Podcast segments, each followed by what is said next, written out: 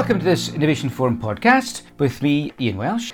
I'm delighted that joining me today is Mr. Rahul Raj, who's the co founder of Sasya Produce.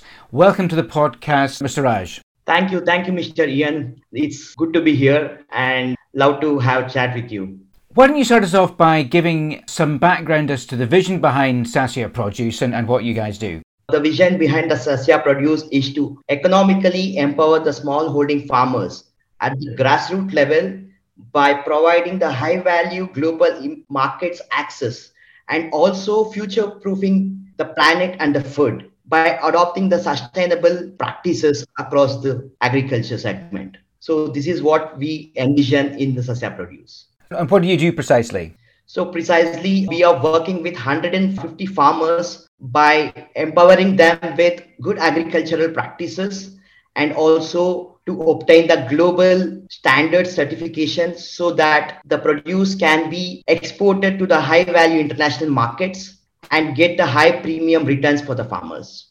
So, what is the company's history? Sasya started two and a half years ago. We are coming from agricultural background and we have witnessed how the existing supply chain are failing across the country we have successfully enrolled 150 farmers across South India and we have strategically partnered with other stakeholders and built the right team with diversified background.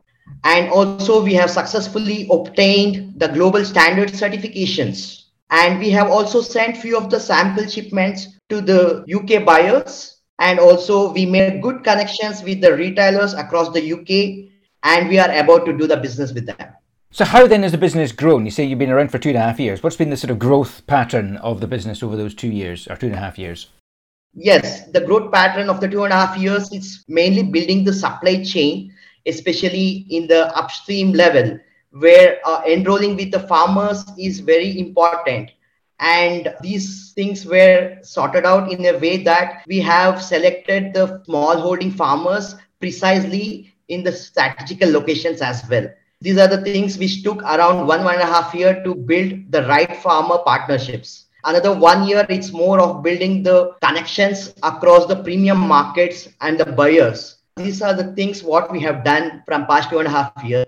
Just very briefly, can you tell us what products are you selling into markets such as the UK? We have a different ranges of hot peppers, chilies. They are bird's eye chili, Scotch bonnet, Naga, thin chilies, finger chilies, and also we have got okras and baby corn as well. Future in coming years, we wanted to increase some of the SKUs. You're talking about transforming agricultural supply chains to a greater or lesser extent. What do you think, from your perspective in India, what are the keys to agriculture supply chain transformation?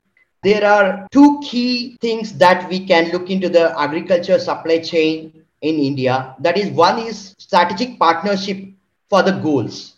And second one is implementing the affordable technology to optimize the supply chains. So these are the two things which is required for Indian context. From a farmer's perspective, do you think that they're ready to face the challenges? No, not anymore. They have already are in a bad shape and the average Indian farmers earnings per month is less than 80 pounds which is like so much harsh to listen and also it's in a bad shape. We need to look into this very seriously. And that is where the sasya produce is to empower them economically for their sustainable livelihoods. So what then if the farmers are not ready what help do they need to be able to meet the challenges? To meet these challenges indian farmers need to adopt good agricultural practices. And we need to look for the better global quality produce. So these are the key things which farmers should adopt where we get the premium prices across the globe. Farm livelihoods, clearly a major concern. Uh, we've just discussed that. In practice, how do you think that farm livelihoods can be improved without land conversion, without the deforestation and ecosystem destruction that has been such a problem? As I, I already told you about the good agricultural practices, when we implement in the right way and uh, when we look agriculture as a holistic way automatically these things will improve especially the 40% of the indian soil is already been degraded and by adopting the right practices the degradation level will improve and we can also see the carbon improvement in the soil as well. So these are the things where we need to look into the things and take it forward. Thinking of looking forward then, what will the food supply chains of the future look like, do you think? Food, food for the future supply chain will be more of transparent and also we can witness the shortened and small supply chains happening and quality will become a prime focus for the consumers. These are the two things what the future supply chain will look like here in India. And where do you want Sasya produce to be in five years' time? So we are like looking to impact 20,000 farmers for the sustainable livelihoods for next five years. We wanted to see them to adopt right practices and also look into the land perspective and encouraging them to adopt the good agricultural practices. So yeah, we are looking to impact 20,000 farmers in next five years. And how are you going to do that? You're currently impacting hundreds of farmers. How are you going to get to 2000s?